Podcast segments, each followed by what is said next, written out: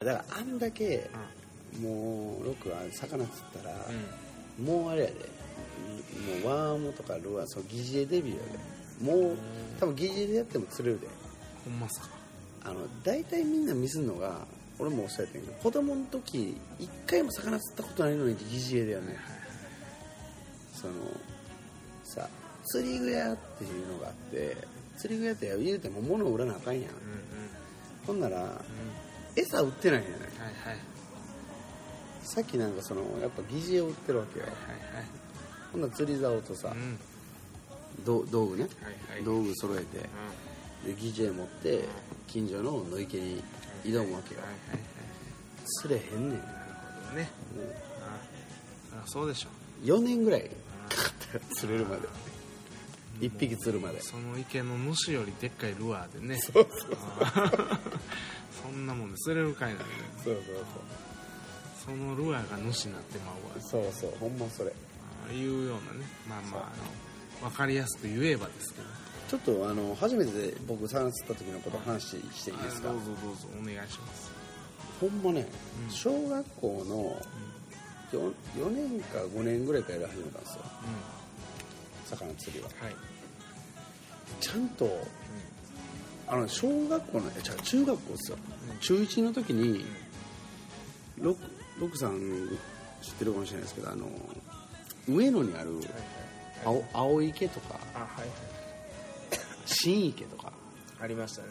あるでしょ、あそこでなんかね釣れへんのに遊びに行くんですよみんな、うんうん。暇やから、入ったらあかんってそう入ったらそうそうそう乗り越えてね。そう。で、もう今日も釣れへんかったなとか言って、なてかね子供の時はやっぱ道具優先なんでどれだけ飛ぶかとかいうのをずっとやってるんですよ、ほんでお沖に向かってね、もう大遠投するわけ。ビヤーッてめっちゃ飛んだみたいな感じで。でそんなんもう飽きてね。もう飽きたなとか言って足元でこうバシャバシャ遊んでたんですよ。はいはいルアーつけて。はいほんならむっちゃでかいの釣れて。マジで？そう。えそれが一番初めに釣れた魚なんですよ。ほんでその時初めて足元にいんねやっていうのを知ったんですよね魚って。そうみんなねあのね魚は陸地が好きなんですよ。そう。だから今日釣ってた魚もあれ全部あれでしょ。キシギワばっかりでしょ。そうですねそう。主に岸際やつれてますそうそうそう。それを分かるまでに大体もう3年。はいはい。3年かかりました。今やソケツさんがこうやって教えてくれるそうそうもう何も知らんと。でもね今もほんまやっぱねインターネットの時代なんでもうテレビとかもそういうチャンネルとかも増えてるから、い一応素人までみんな知れるんですよ、けどほんまにあの時全然情報なかったから。何も今やねそう。そうですけどね。雑誌だけですよ。雑誌写真写真で想像して釣らない写真と文章ね。そうそうそう。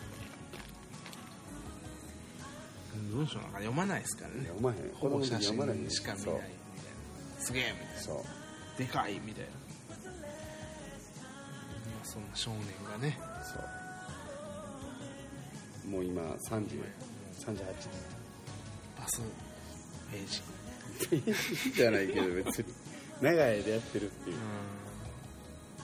まあでもやってたらね一緒に釣ってたらいろんなこと教えてくれるんで。いやだからあんだけもう餌で釣ったら、もうね疑擬人の世界に行くとこれがまためちゃくちゃ面白い。なるほど新たな世界がめちゃくちゃ面白い。待ってるわけですね僕。をめちゃくちゃ面白いです新たなる。こんなおもろいことあんのかっていうぐらい面白い。そうか。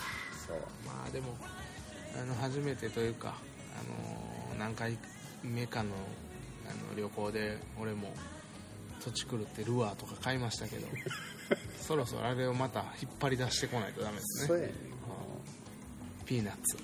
あピーナッツめっちゃいいあれよ。僕ピーナッツ買いましたから。ピーナッツ一匹も釣れんかったですけど。あれをそろそろ引っ張り出してこないとダメですね。ピーナッツくんを。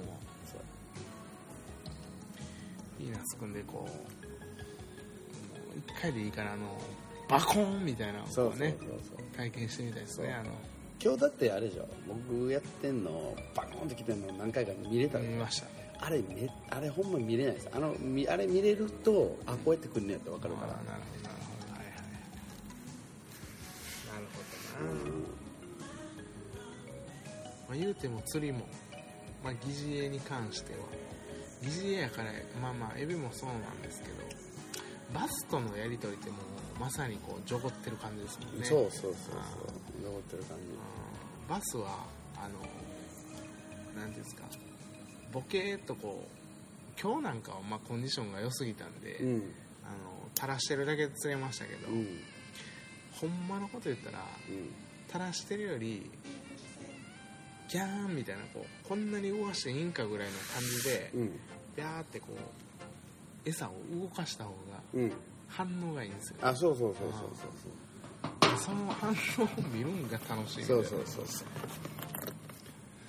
う。なんかねすれてるんですようん。普段は。はい、頭がいいですね。あそう。だから煽らないと興味を持ってくれないんですよ。よっぽどお腹減ってたりとか、うんそうそうそう。いうことじゃなかったそうそうそう。ああもう煽らんとダメですね。煽らんと音とかそうそう光とかそう。そういうことでね。動きとかでね。そうそうそう。あーまああのユータってあれですからね皆さんご存知かどうかわからないですけどはい。あのブラックバスはねあの餌を僕らが投げ入れる時にこう水面に落ちる前からもう見てますか見ら、てる見てる。そう見てる。餌を。見てる。落ちるとこどこやみたいな。見てる見てる。予想してもう落ちる前から動き出してますから、ね完全に。そんくらいこうなんか反応してるもんなんですよ、うんうん。魚っていうのは。ブラックバスっていうのは特にね、もうブラウルギルはもう来たやつ全部食うわみたいな感じやけど、落ちてポチョン目の前に来ました。うん。パクみたいな感じやけど、ブラックバスに関してはもうなんかブルーギルとは違ってなんかもう駆け引きじゃないですけど、うん。その誘いがいがあるというか。ゲゲームフィッシュなんですそうなんですね確かに確かに。世界の四大ゲームフィッシュっていうのがあるんですよ。あそのあるんですか。そうなんです。すごいな。四大ゲームフィッシュの一つはブラックバス一つがブラックバスね。一つが。一応だから長い間釣りしてるんで、四大ゲームフィッシュ全部やりたいんですけど今まだ2つなんですよ。あもう一つ何言ったんですか。もう一個は あれですあのトラウトっていう。だからマスです。ニジマス。あああのニジマスあのオレンジ色の実のやつですね。ああそうそうそうそう。そう鮭そうのやつねそうそうそうそうニジマスですだから川魚ですよねあそれはやったことありますかいやニジマスはもう結構あの冬場はあのバスやってる人はそれやるんですよええ冬はね冬釣れへんからええバス。そうそうそう。マジで？川行くんですか？じゃいやだからそれをあの日本では結構そのて自然の川で釣るのって難しいんですよ、はい。てかないんで川がもう、いいそのいい川が、だからそういうあのこういうねプライベートポンドみたいな感じで管理してる湖があるんですよ。でそこにこう入れてね魚を。でそれを釣るっていうゲームがあるんですけど。あゲームですね。そうゲーム。ゲームでそれがまああって。で残り2つがねうん。うんなかなかハードルが高いからこそやりたい、もう一個はサーモンなんですよ鮭へ鮭えサーモンはあのサーモンもあれですよ。だからその川に上がってくるやつを釣るんですよ。あなるほど。普段サーモンってあるじゃないですか。1年に1回その産卵で上がってくるんですよね。一回海までこそう海まで行ってね。しかもあれシャレならんぐらいもう行ってるんですよね。あの日本からハワイにね。泳いでるぐらいの感じで、ね。そうそうそう。らしいっすね。そうそうあそう。ー聞いたことあります。そうで帰ってくるんですけど。なんでやねん。なんでやねんお前ら。そうほんまにあの世界で旅して帰ってきたんがなんで豊中やねんと。しかも釣られてるしみたいな。かわいそうみたいそうそうあれはあのスプーンって言ってなうん。あのスプーンあるでしょ普通の。はいスプーンに針ついてるのがあるんですよマジで？そう。スプーンに針がついてて。でキラキラ光るんですよ。それそれでするんですよ。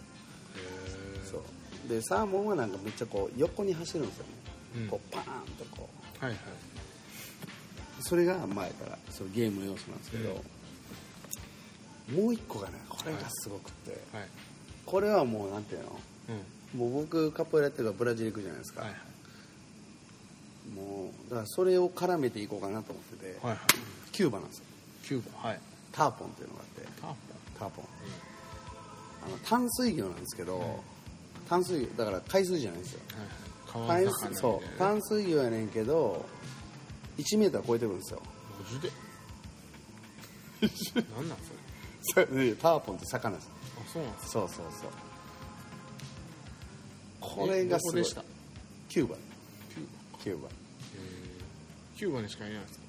いや他のところにもいるんちゃいます？でもでもキューバですよターポンって言ったら。僕もそのターポンに関してはもうキューバってもうあれしか知らないんですけど。あそのターポンに関してもそのやり取りが成立するぐらいにこう誘えたらこう。ターポンはほんますごい。だからだからあのあれです。ターポンはなんていうんですか？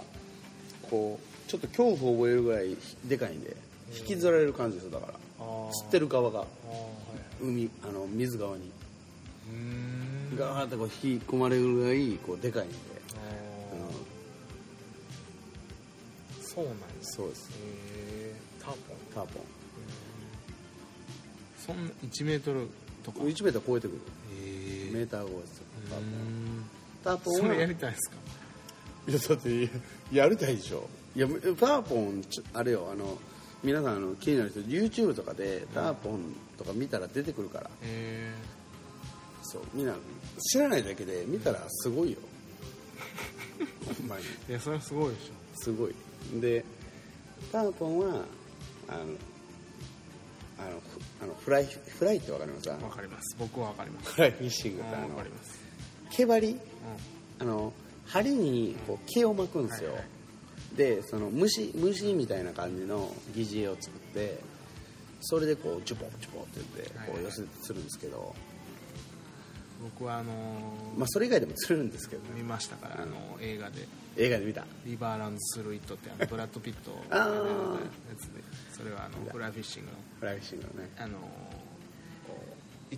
ったり来たりするはいはいんですね、はいそうそうそうそうそうそう。あの虫が飛んでるよっていそうそうそうう感じでね。そうそうそうそうそうまさにさっき言ったあのあの魚はそう。あの着水する前に見てる。もう見てるぞと。見てるこう虫がこう上をこう待ってるようにね。だって今日あれやったでしょ？見たでしょ奥さんあのトンビが。見ました。水中の魚を捕まえて。捕まえてね。そう。あれあれですよ。あれは感動しましたね。うあれは感動しました。もうトンビもただのんびり飛んでるわけじゃないぞ。ん借りに来てるそう。水面を常に見てあいつボケとしとんなと。うん。やけに上で。そうそう。そういうやつやからがこう場で捕まってそうそうそう。まんまと。そうそう。まあまあまあ。うん。俺ら以上にね自然のそのトンビもそうですしブラックバスもそうですし、そのなんとかターポ。ン多分もう見てるんですよね。見てるがっていうところを逆手に取ってそうそう食らわすという人間様の。そうそうう。んしかもそれをゲームとして。そうそう楽しむ。そう考えたらなかなかあれですね。インテリジェンスな遊びですね。いやだってその自然と遊ぶことでうん。自然を知るんですよ。う逆に自然を知れない人ほど危ないですよ。自然を壊すんで。だって自然壊すのってめっちゃ簡単で見なくてもいいですよ。壊してるという事実知らなければいいんで。だけどほんまに現場に行った人だってその壊れてるのが分かるから余計そのそれちゃんとせなあかんなっていうこう意識が生まれてくるんですよね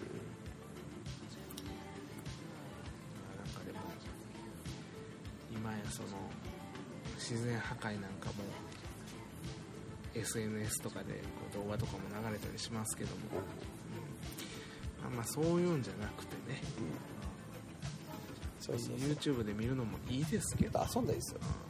遊んでね。現場で。そうそうそう魚も釣ったりしてそうそうそう。でその魚がもう針のり飲み込んだりしてそうそうそう全然取れへんな。そうそうそうそう。針取ろうとしてももう死んじゃったりしますけどそうそうそうそういうことでね、まあえだってその魚一匹針飲まして初めてそれ死んだらちょっとショックでしょ。かわいそうやなとか思うでしょ。だけどね多分ねみんな iPhone 使ってますけどスマホ。これ1台作るのにもう1000匹は殺してますよ。マジっすかマジっすか。1000匹どころじゃないかもしれない。そうそうそう。まあまあでもそうでしょうね、うん。まあまああの知らんだけで。そう知らんだけどねあの自分が手を下してないだけで。そうそうそうそうまあ、いろんなところでまあいろんなその生き物のおその恩自然恵をね。自然を破壊するのに加担してるから知らんとこで攻めるね。う んいやまあそうやと思いますわ、うん。うん。知らんうちに。最近ねうん。わネットフリックスってわかります？かりますよ。僕はわかります。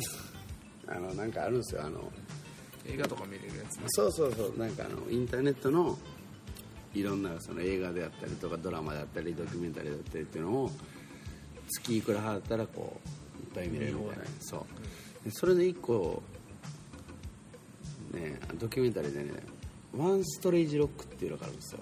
はい。でウィル・スミスがうん。その進行してて。映画けど映画じゃないですね。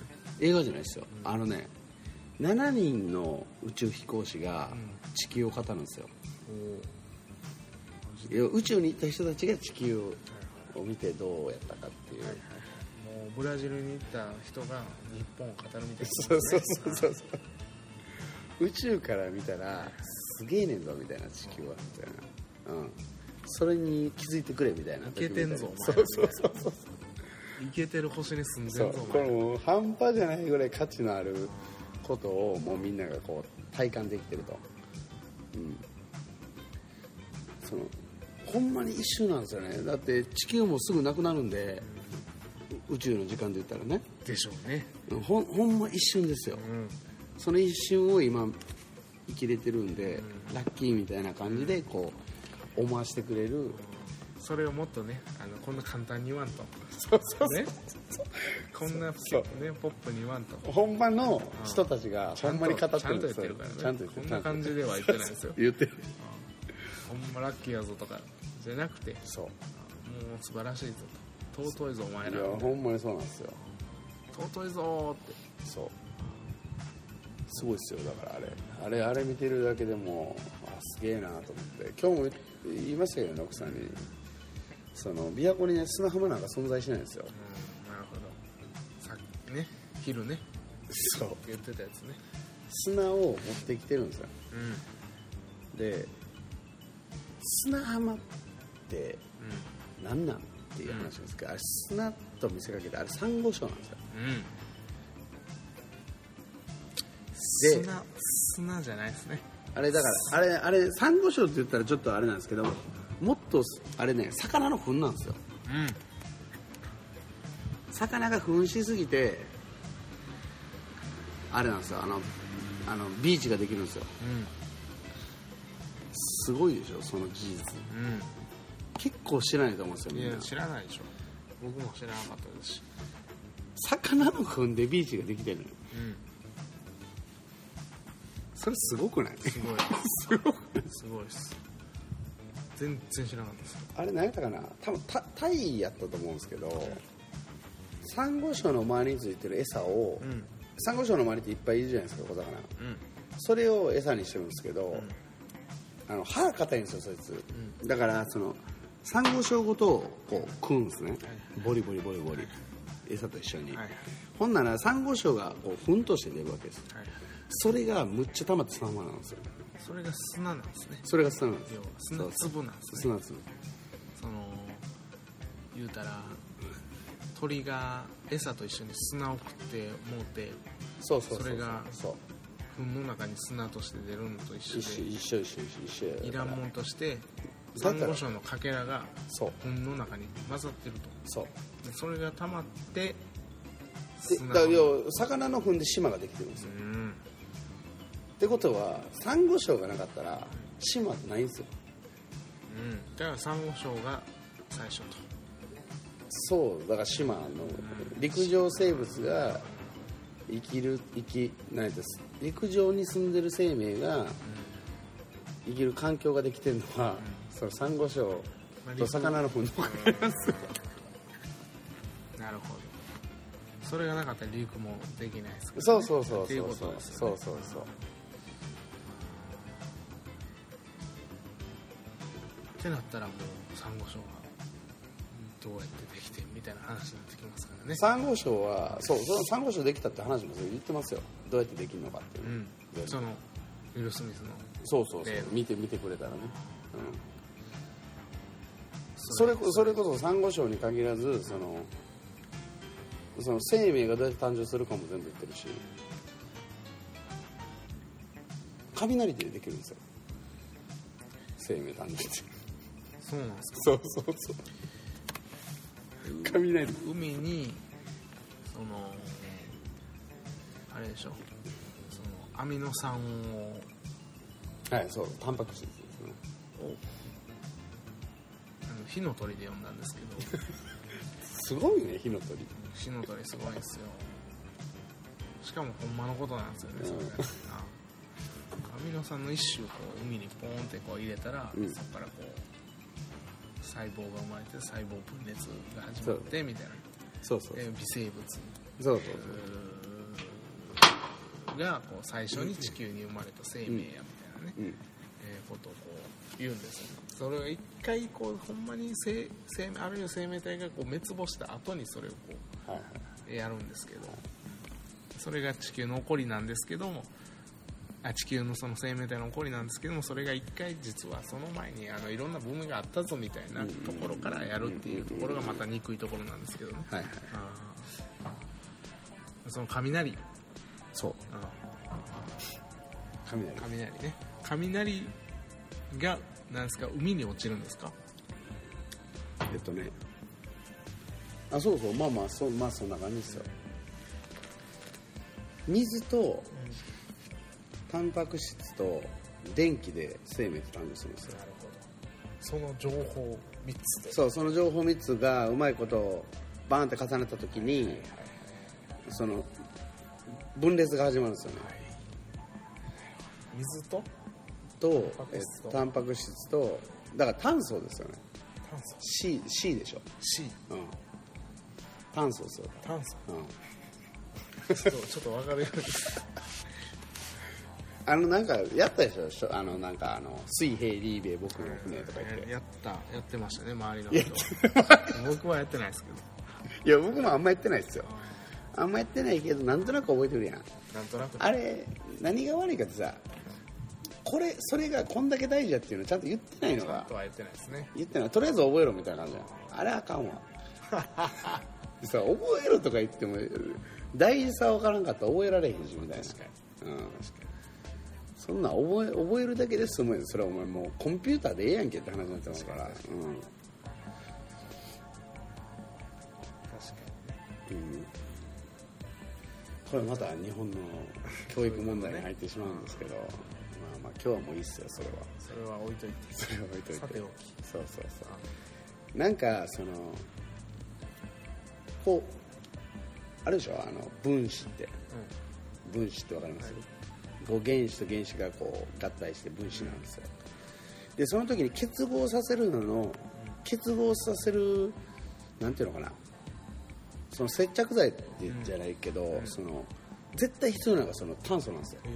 炭素がないとその結合しないんですよ。なるほど。だからそれがないとその分子にもならへんし、うん、だからその炭素さえあればいろんな原子が結合するんでいろんなその出てくるんですよね。その、まあ、元素がね。元素であったり分子っていう分子が出てくるんですけど、そこに、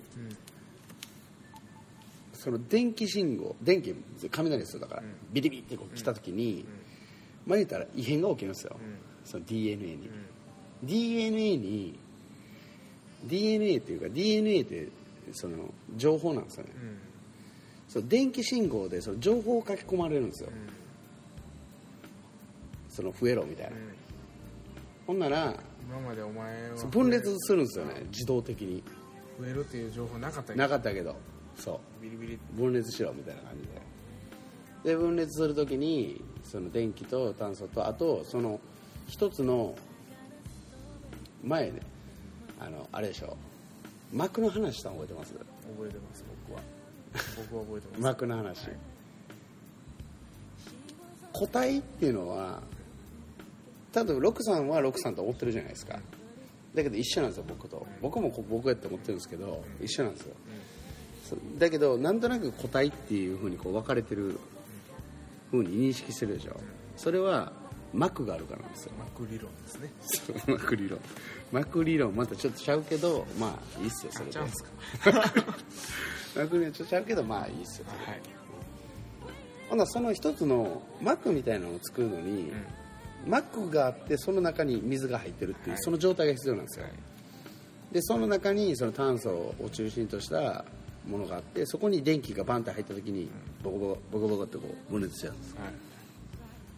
膜が。なるそれが生命体。ほど。膜の時点で生命体やけどこうぶ分裂しろよみたいなこう情報が来てそうそうそう。それを分裂しだしてこうやっと。そう勝手に増え出す。まあ膜ができた時点で膜とかもあの出来方とかももうむっちゃ原始的なんですよね本来。あれあのなんていうのかな。おならしたらあれ出てくるでしょ。ブクブクって、あれなんですよだから。膜ね。膜、そう。だあれあれがそのなんていうんですかね。例えば想像したら分かるのがものすごく汚い川に膜ができたって膜ずっと表層に溜まってるでしょ、あれがそうなんですよ。うんあの例えばきれいさ泡。綺麗なやつってこうパーンと弾けるじゃないですか。あのずっとあの溜まってるあの状態が、あの状態が重要なんですよ。はいはいはいはい。泡の状態。そうあのあの状態が。であそこに何らかしらのその情報がバーンってこう落ちた時に書き込まれた時に分裂が始まりまなるほど。あれはあれでも一種の生命体みたいな感じなんですね。す あれがいいかどうかは別として、でイメージとしてはそんな感じそうそうそう。だからで雷って言ってもいいしだから熱って言ってもいいですよね、うん。熱。だから海底火山温泉とかって熱いでしょ、だからあれ熱ってあるんですよ。熱って